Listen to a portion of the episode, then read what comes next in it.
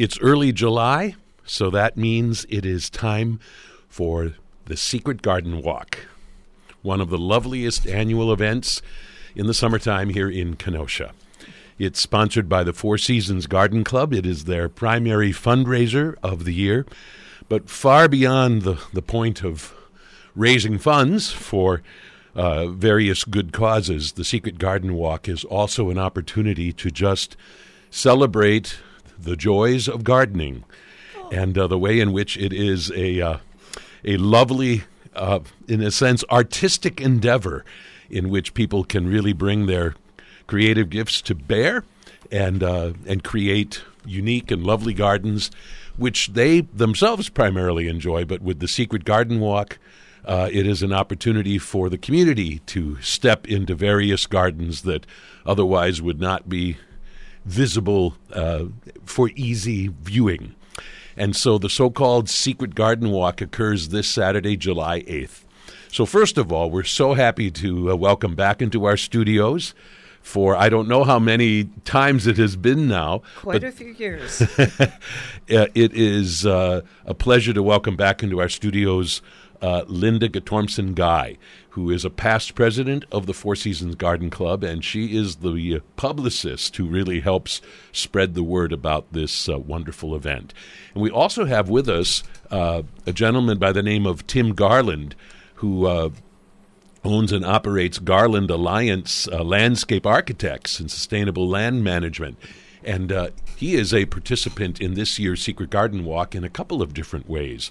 Uh, his own home garden is on the tour this year, and he is also someone who uh, had a very direct hand in the creation of something called the ElderGarten, which is in downtown Kenosha, and which is also on this year's Secret Garden tour. And that, in and of itself, is a really fascinating story that we will be exploring. So, Lynda Guttormsen Guy and Tim Garland, we welcome both of you to the morning show. Always a pleasure. Greg. Thank you. Thank Good you. morning. So glad you can uh, can you be here, uh, Lynda. Let's begin by having you sketch for our listeners a little background on the Four Seasons Garden Club, who you are collectively, and uh, what the uh, Four Seasons Garden Club has sort of been about, even apart from the Secret Garden Walk. Sure. Well, we've been around since 1963. Uh, we've uh, we're initially uh, a group of a group of ladies who uh, enjoyed gardening, who enjoyed uh, giving back to the community, and we have grown and changed and gone with the times and, and such. Uh, since then, we no longer wear white gloves and hats to the meeting. I want to reassure everybody there. I, I, I, think uh, some friends of mine do have that warped impression, but uh, you know, like any any organization, uh, you need you do need to change with the times. Uh, one of the things that was established um, not so early on, uh, the Secret Garden Walk has been going on for just over 20 years, uh, but uh, it too has developed over time. You know, you like anything, you you learn you learn from uh, the good things. You learn from the oops, we won't do that again, uh, and uh, and and things change over the years.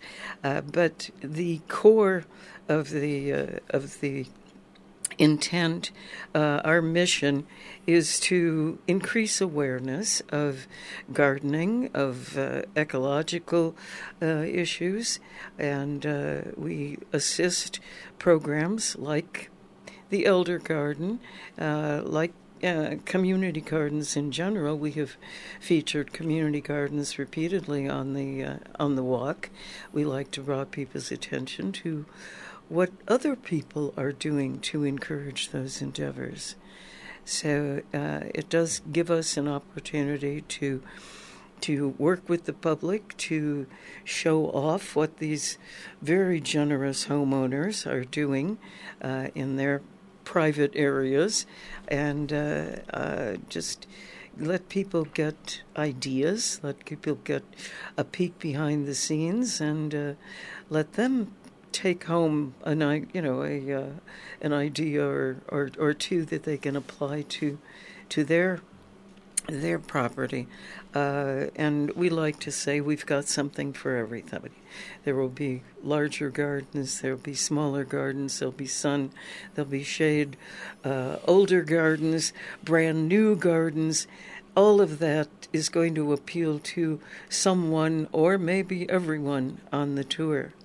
Uh, but it's all all part of what we promote uh, and encourage in the community. For the sake of anybody who won't be with us uh, to the end of the interview today, let's make sure that they understand kind of the logistics of how the Secret Garden Walk uh, kind of works. So, first of all, it's happening this Saturday, July 8th, from 9 until 3, rain Correct. or shine, and it looks right now like Mother Nature is, is going to cooperate. Mother, so, Mother Nature has been our buddy for years. I, I don't want to assume that she's going to be there for us forever, but uh, we've had we've had very very good luck as far as the uh, the weather cooperating. Um, so explain the logistics of how Saturday works for somebody who wants to go on the Secret Garden Walk. Sure, absolutely. Yeah, um, that can always be a question. Well, how do I know where it is? How do I find it? Whatever. The ticket uh, for the event doubles as a guidebook, and each one of the gardens is uh, is located or is uh, mapped out in the uh, in the guidebook. Each one of the gardens has a description that has been written by the homeowner. Uh, so we get a feel for why they do what they do, why they love it, what they did, what kind of history, what kind of mistakes they made, what kind of, you know, there's there's an opportunity for the for the homeowner to uh, confess the progress of what we're looking at now. That it wasn't always uh, perfect and beautiful, and it uh, it's a work in progress. And the, every one of our gardeners will tell you that. The uh, the ticket book um, it does include a mm, a rude map of the of the area. This particular walk is uh, all of the gardens are in very close proximity. It's the f- first time in years that we've been able to offer what may be for some a uh, a walking tour where you can park your car one time and if you got your walking shoes on and Mm. You're you're ready to spend a couple of hours uh, uh, traveling the trail, you can do them all in a walk. Uh, So I, I know that in, in the past, you always want the gardens to be at least in rough proximity. I mean, that it'll be a, a garden walk that'll be uh largely on the north side of Kenosha or the south side of Kenosha or the west side of Kenosha. But I think what you're saying is this year the gardens are exceptionally close together. With- and so literally walking the tour is going to Yeah. be possible for a lot yeah, of people. there's there's three gardens that are within a single block of each other. Um, two more that are not too far away, uh, practically next door neighbors, and uh, the ElderGarten is is all part of that general area in Allendale. Um, the uh, the proximity issue is something that we learned early on uh, would certainly boost attendance if people were in a relatively close area. Uh, if you can do it, do the walk in a couple of hours, which you can. Uh, some people buzz through in one hour, but um, to uh, to set uh, one garden down in Pleasant Prairie and the other gardens to be up in uh, in the opposite ti- uh, side of town, close to the Racine line, does not make for a an easy tour for people. Uh, they they want to. They, they want to spend their day looking at gardens, not driving across town. So, Mm. we, you know, over the years we have consolidated, and this is this is the ultimate consolidation this year. Uh, but the the ticket books are uh, always available at a number of garden centers and uh, florists in the area. Uh, people learn to look for our posters by uh, at least at least by June first. By Memorial Day, the tickets are out there, so people can uh, can take a look through the gardens uh, on paper and uh, and and kind of anticipate what they what they are going to see and what they might particularly enjoy. We should probably also clarify that this is not a garden tour that has a starting point and an ending point. People can kind of begin where they like. I mean, they don't even have to see every single garden if they choose not to. Ex- exactly. This is a self guided tour. You get the ticket, you get the location, and you can do those gardens. Uh, you can do the entire tour. You can choose a couple of, of gardens that are your that fall into. That's where the descriptions help out. People that uh, that have a specific thing, uh, you know, a, a particular fondness for uh, for a certain style of gardening, they can zero in on that. And for people who will just want to generally educate themselves, it's an afternoon of variety. Mm. and uh, yes, you can. Um, for ease of finding the locations, the locations are numbered in the book. That doesn't mean you got to start at one and end at five. Uh, you have to. You can pick and choose and hopscotch around if you choose to. And at each and every garden, um, there are. We we do uh, in most cases the homeowner will be present to answer a few questions here and there. Uh, what is that plant? Where did you find it? Where did you get the idea, etc., cetera, et cetera? Um, and the uh, there will be members from the garden club there also to help with plant identification, give directions from one house to the next, and generally uh, welcome people mm. to the event. For those of you just joining us, we're talking about the 2023 edition of the Four Season Gardens Club uh, Secret Garden Walk, which is going to happen this Saturday, July 8th, beginning at 9 in the morning and uh, going until 3 in the afternoon, rain or shine. Although right now it looks like it's going to be more shine than rain on, on Sunday. And, and by purchasing uh, a guidebook, that also serves as your entry ticket uh, for uh, five private gardens plus something that is a wonderful uh, addition to uh, the garden club this year, uh, the garden uh, tour, uh, namely the ElderGarten in downtown Kenosha. And Tim Garland is with us, and he had a very direct hand in kind of the shaping of this ElderGarten, and we're so happy that uh, he can join Lynda Guy today uh, in in talking about it. So first, Tim, we we welcome you to the morning show. We're glad that you're here. Yes. Good morning, Greg. Um, real quick sketch for us kind of your relation to this whole world of gardening because it intersects of course with your professional life. Correct. Um, i my wife uh, showed me an ad in the newspaper that they were looking for volunteers for the elder gardens. So i uh, immediately hopped on board because i wanted to get involved locally in the community and I volunteered my design services for the ElderGarten. And uh, since engaging with them in 2015, uh, I continue to be a member at large board member and have been uh, deeply involved with the development of the community based garden. Tell us about Garden Alliance, which is your own firm, and in a sense, you were uh, donating some of the services of, of, of, that firm to the creation of the ElderGarten. Yes, that's that's correct. Garland Alliance. I am a uh, kind of a boutique, independent, uh, board certified landscape architect, and I provide a wide variety of services from uh, pure design to construction management to ecological design uh, and ecological site management as well. So, if you check out my website, we offer a wide scope of services, and I'm now in my 22nd year of private practice. And uh, but I am very grateful to be involved with the ElderGarten. So, tell us what you know about the creation of it. Uh, I mean, in, in a sense, the genesis of it, even though I don't think you were there right from the first day, but it sounds like from very early on you had a hands on role in it. That is correct. Uh, the uh, it was started by Holly uh, Stoddard, who was with the church at the time, and Janice Erickson. They were kind of the impetus to get this off the ground. And then I entered the scene and put together a, a master landscape plan that was uh, based on the raised bed plant community.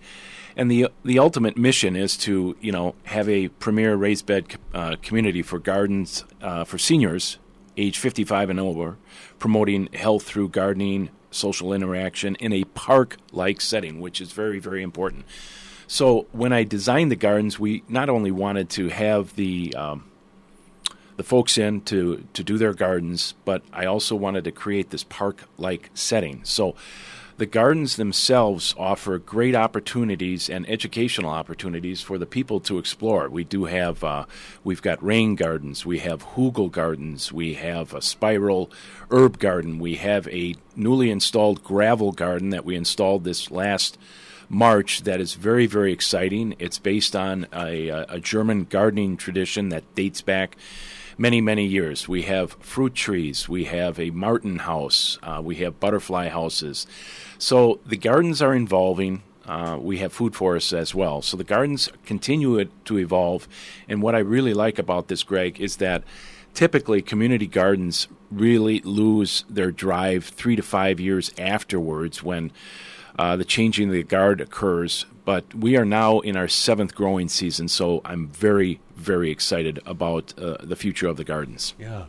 So, for someone who's never really seen one of these up close, and particularly for those who are too young to need such a thing, uh, explain this concept of the raised garden and why that can be, in and of itself, can be a really helpful helpful concept for yeah. for people of a certain uh, stage in life. Or, each, you know, so. yes, yes. So we do offer a uh, variety of raised beds, Greg, and anywhere from four feet by four feet to four feet by eight feet, but they are raised, being, meaning that they are approximately 32 inches high. And this is ideal for older folks that have difficulty getting around.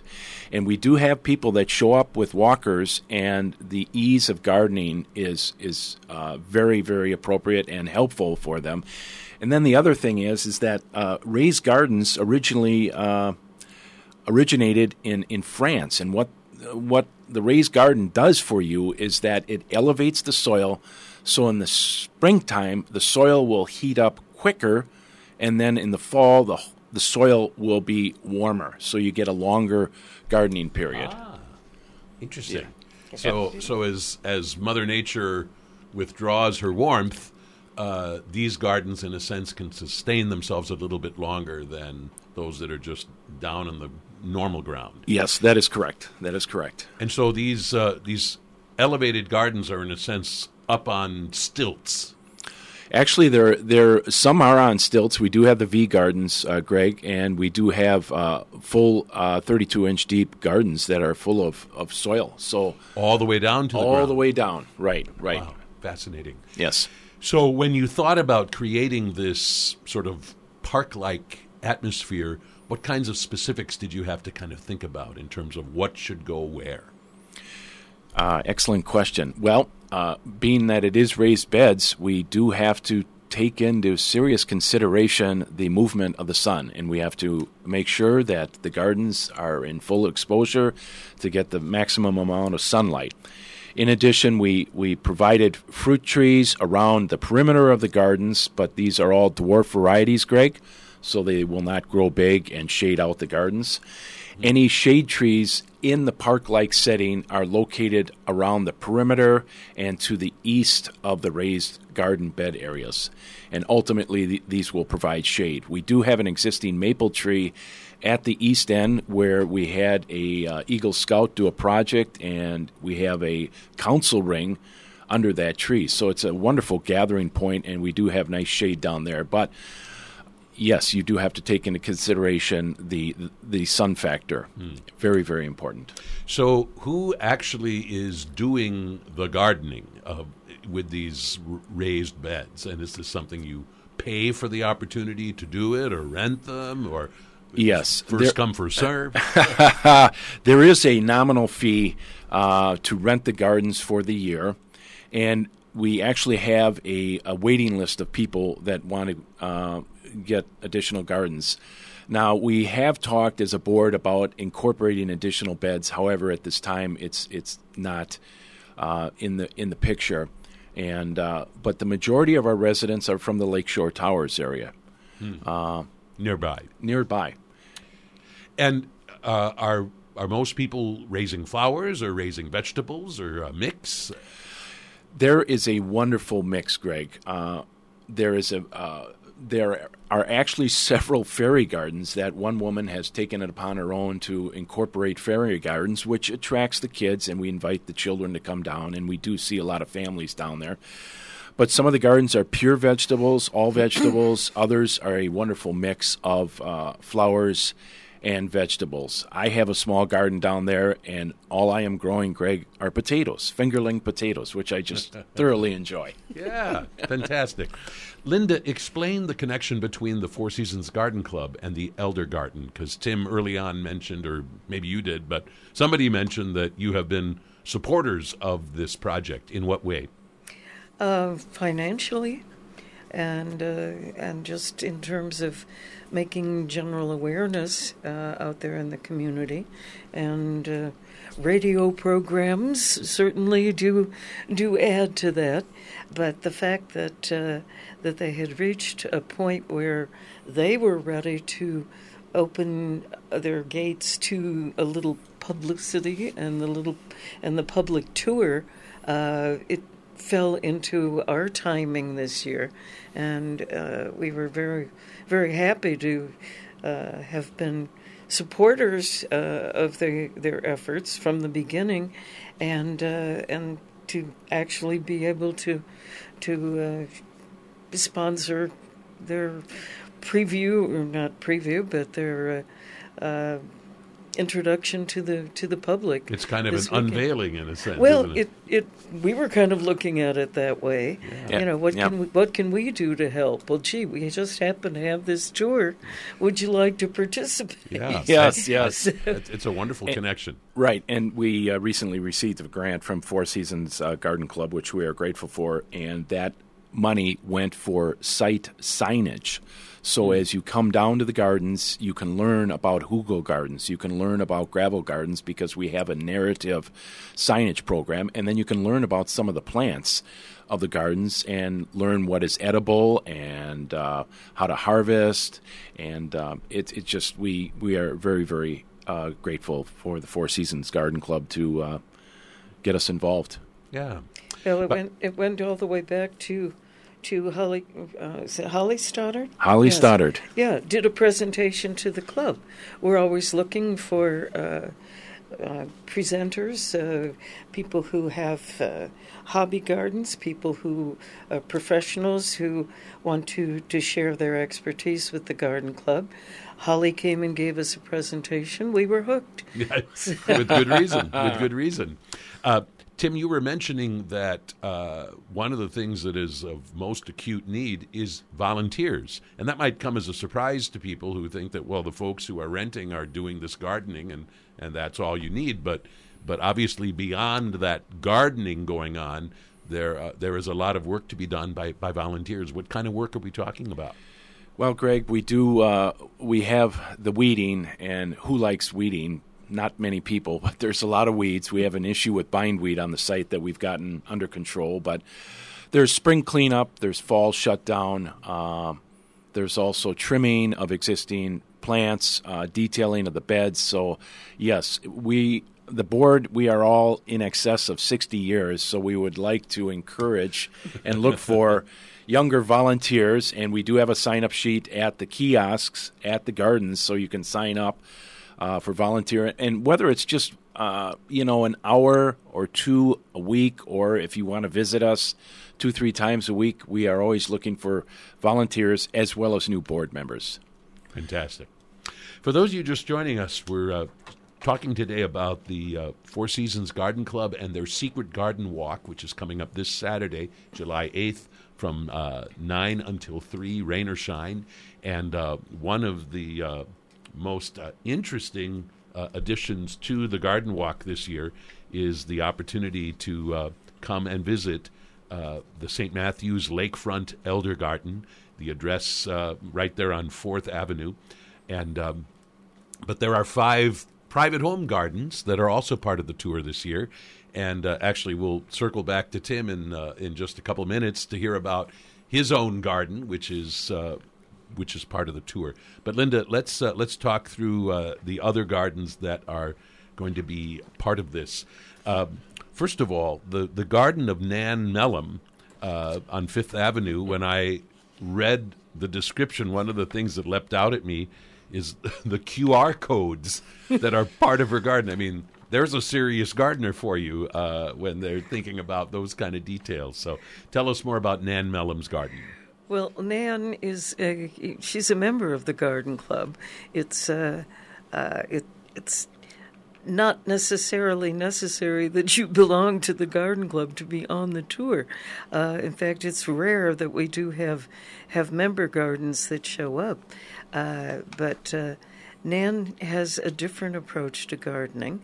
She is very technically savvy which there's the QR codes, but she's also uh, a very uh, ecologically based gardener too. Mm-hmm. As you read on, you realize that she uses no chemicals on the garden, and well, just a moment aside here, uh, I was a little concerned the other day when I realized that the the, the cracks in my uh, ancient uh, cement driveway is, have been nurturing all sorts of, of weeds and such.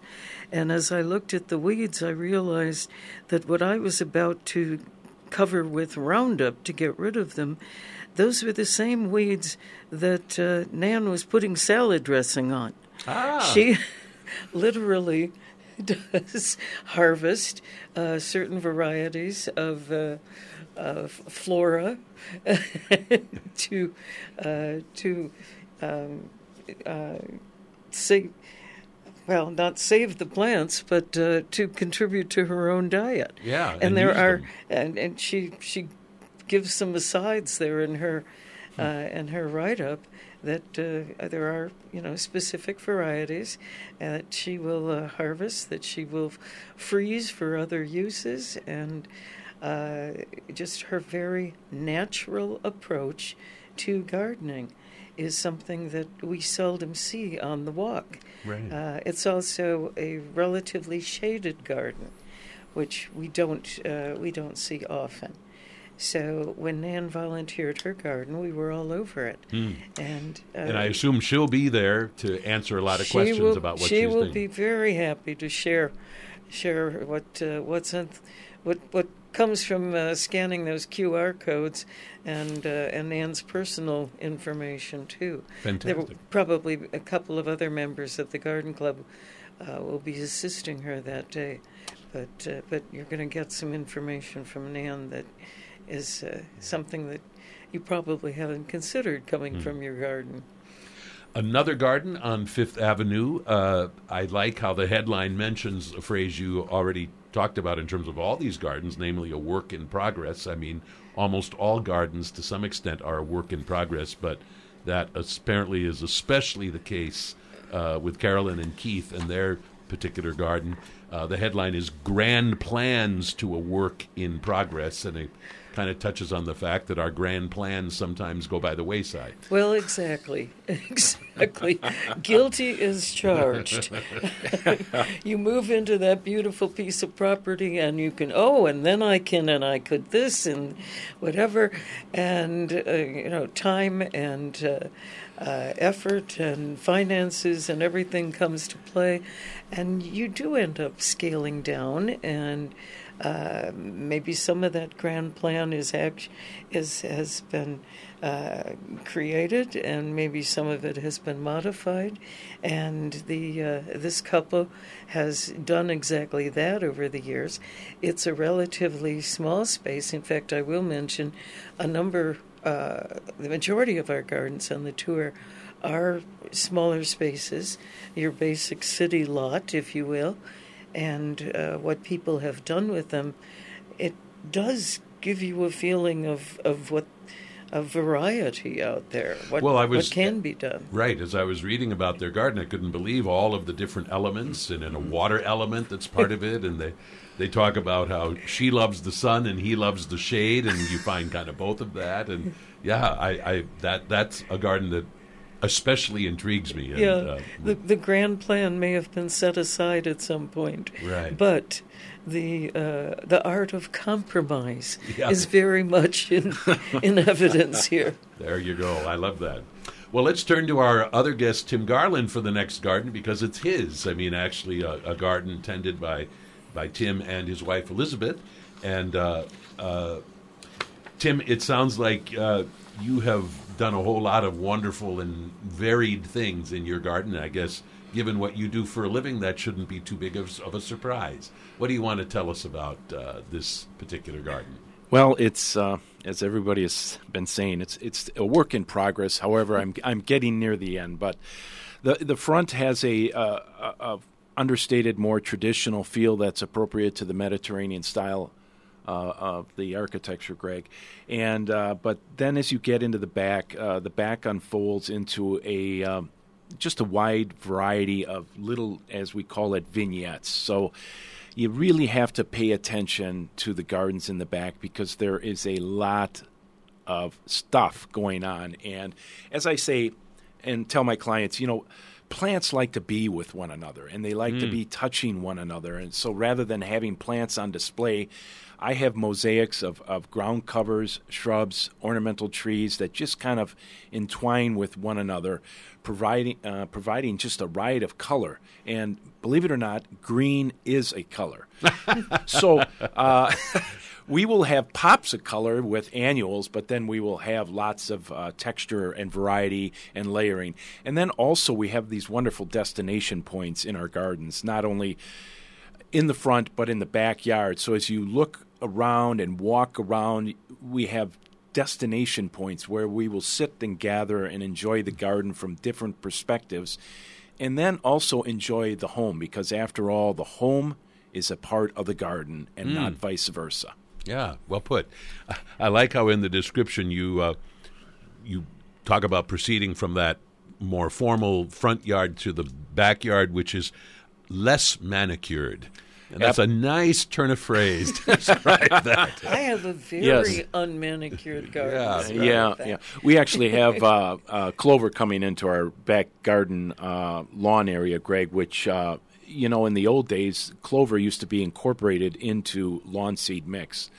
Why it disappeared, I don't know. But yes, we we haven't used chemicals for years, and we uh, embrace the the infiltration of the clover. And one of the things you talk about is when you create something that in which there is so much there. I mean, you you say it well. The diversity creates a beautiful mosaic that is so dense that, at least to a large extent, the weeds don't have a chance. I mean, what a concept! Yes, absolutely. And if I do mulch my garden beds, it's with organic compost because a um, the shredded hardwood mulch. I, I prefer to have the plants grow together, and then you just minimize the weeding. Yeah. No question about it, Greg. Wonderful. So that will be uh, the uh, home garden of Elizabeth and Tim Garland, and uh, a, a very special treat on this year's Secret Garden Walk. Uh, Nan, the, the garden that is on Third Avenue uh, is a uh, the the gardener uh, describes it as a reinterpretation of an English garden, uh, which sounds very intriguing. Well, it finds that uh, our gardeners draw inspiration from just about anywhere and anything, and uh, and Marcia uh, drew her inspiration from a tour uh, she uh, took to um, to various garden areas in uh, in Great Britain, and came home with with plans for an English garden. Well, sometimes English gardens happen, and sometimes English gardens get Americanized along the way. and what we have here is a hybrid.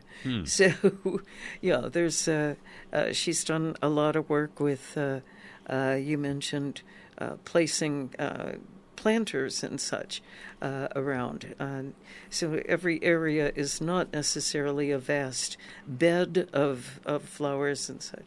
There there may be a, a uh, an area of shrubbery that has some uh, potted, uh, some mixed uh, pots uh, with a variety of, of annuals and, and such.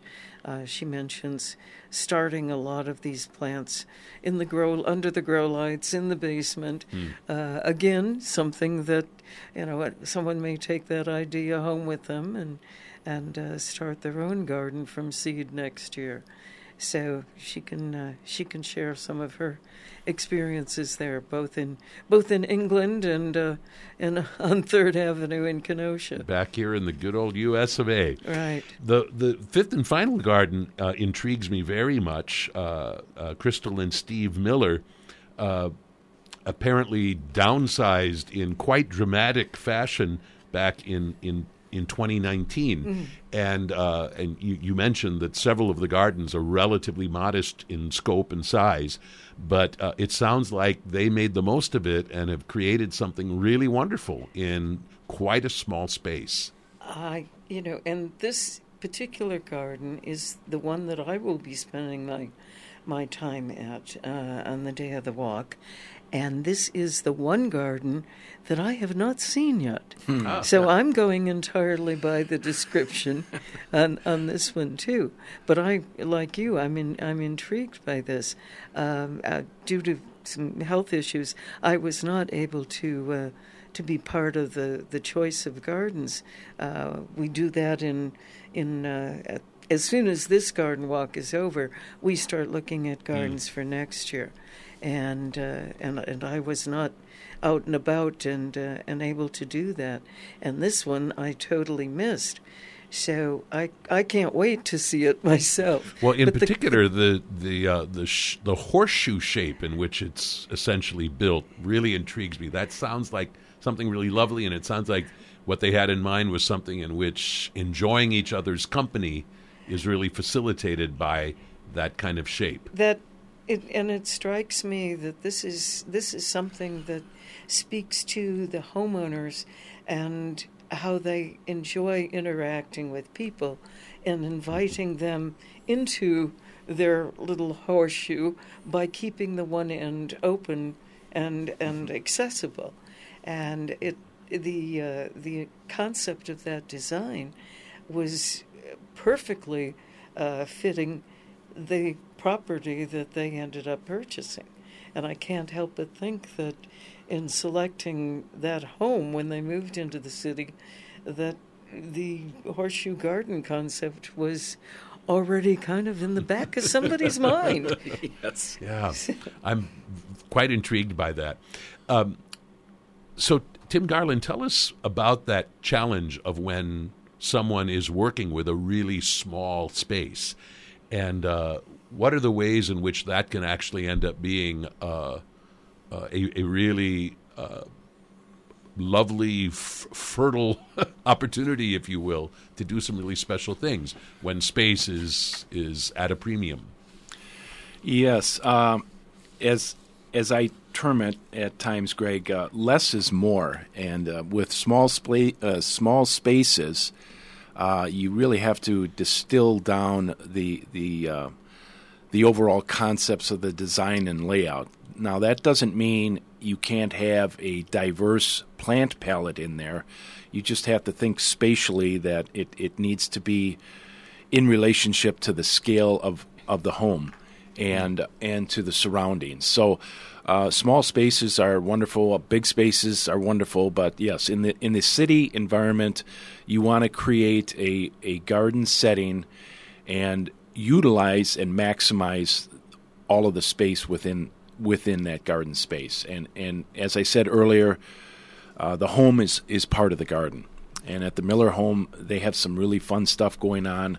I have been in that garden several times and she has now uh, started to collect uh, a collection of conifers. So she's actually created almost a small scale pinetum in her yard. You will thoroughly Wow. enjoy it. I did not expect you were going there. no. So what you're saying about uh, about working with the small spaces, your concept uh, at, in your own home of these vignettes, very much comes into play there. So, Yes, without a doubt. But the overall theme is very strong. The hardscape is very uh, simple and clean, but then eh, the vignettes are these these scenes that you see as you walk through the garden, not only this Saturday, but also throughout the year. So I have plant material. For example, I have a um, a, a Korean uh, spruce that the new growth in springtime is bright yellow. You will not see that at this time of the year. And then early spring, I'll have the big uh, German bearded irises with the big allium balls going. But again, you won't see that this time of year. But the butterfly bush is starting to come into its own. The hydrangeas are starting to set bud, and uh, so a lot of things going on. Wow. And what about uh, yesterday's rain? I should think for all of these gardens that Yes. was uh, a much much needed uh, refresher. This has been a tough tough year for gardeners. Yes, it has, Greg. The uh, springtime has been extremely cool for us, and then we had a very early week of 80 degree weather, followed by a week of 30s that just set in rust and other mildew problems. And then for my own garden, for example, I do a lot of, I like to do a lot of tropicals in my urns, and typically I will overwinter those tropicals in my garden at the uh, at my office at the Kemper Center. However, they did not bounce back like they normally do, do just due to the lack of rain, humidity, heat. So you have to go to Plan B then. Right. and of course, yes, the back to the work in progress and uh, thinking on your feet, uh, compromise, creativity, and of course, the result is. Uh, nevertheless, some wonderful gardens, and in some ways, we appreciate them even more uh, this year because of the uh, uh, adversity which gardeners have have, have, had to uh, contend with. So, again, the Secret Garden Walk of the Four Seasons Garden Club is coming up this Saturday, July 8th, beginning at 9 o'clock, running until 3, a self guided tour. And uh, with the guidebook in hand, you take yourself to these five private gardens plus the St. Matthew's Community ElderGarten. Uh, so, uh, Lynda, uh, tell our listeners where they can find uh, the guidebook uh, if they want to purchase their tickets to be part of this. I would love to tell them. Uh, we have a group of of ticket outlets that uh, have been available to us over the years, and uh, just rapidly, uh, you have Stein's Garden and Home on Green Bay Road in Kenosha, Suburban Garden Center up on the north side, 30th Avenue, not too awfully far from your studios here. Uh, Sunnyside Florist and Gifts, longtime uh, florist here in Kenosha, and Summers Garden Florist is downtown. Anton's Greenhouse and Garden Center on the far uh, uh, south side of Kenosha into Pleasant Prairie on Cooper Road, and out in Paddock Lake, Westosha Floral all have our tickets for sale. You can also, uh, if you uh, check our um, our website, which is fourseasonsgardenclub.org. That's the numeral four seasonsgardenclub.org. Uh, all of the home addresses are listed there, and those tickets are also available at each and every every home on the tour. so you I can show like- up at one of the gardens and purchase your Purchase ticket Purchase your ticket and off you go. Uh, however, tickets are not for sale at the ElderGarten because that uh, that is not that's that's that's a freebie. That's a bonus. there is that's your bonus garden. There is no charge to uh, to enter the uh, the ElderGarten, and we hope you will uh, include that on the tour and enjoy it. And one more stop that you might want to consider uh, at Kemper Center is the Margaret Meyer Memorial Garden, which is a uh, open to the public uh, space that is maintained by the uh, Four Seasons Garden Club, and we've uh, been doing that. Uh, I hate to guess how many years, but we have a wonderful relationship with uh, with Kemper Center, and that's kind of our little showpiece garden. Wonderful, a great, uh, lovely little garden, and a, a, a fitting memorial to someone who cared a lot about beauty. Tim, where will you be on Saturday? At your home or at the ElderGarten? You know, Greg, for the most part, I will be at my home, but I will be bopping back and forth to the ElderGarten as well. And if people are intrigued by the possibility of volunteering, how can they uh, connect with you to uh, to volunteer? I would say the easiest way would be to email me, Greg, at uh, garlandalliance at gmail.com. Garland Alliance at gmail.com. Correct. Great. Tim Garland, great to meet you today, and Pleasure. thank you for uh, offering all that you did in this conversation. And of course, Lynda Guttormsen Guy, thank you for uh, your passion for this wonderful uh, event, and thank you for being part of the morning show today as well. It's always a treat to talk with you. Well, thank you, Greg. Thank We you, all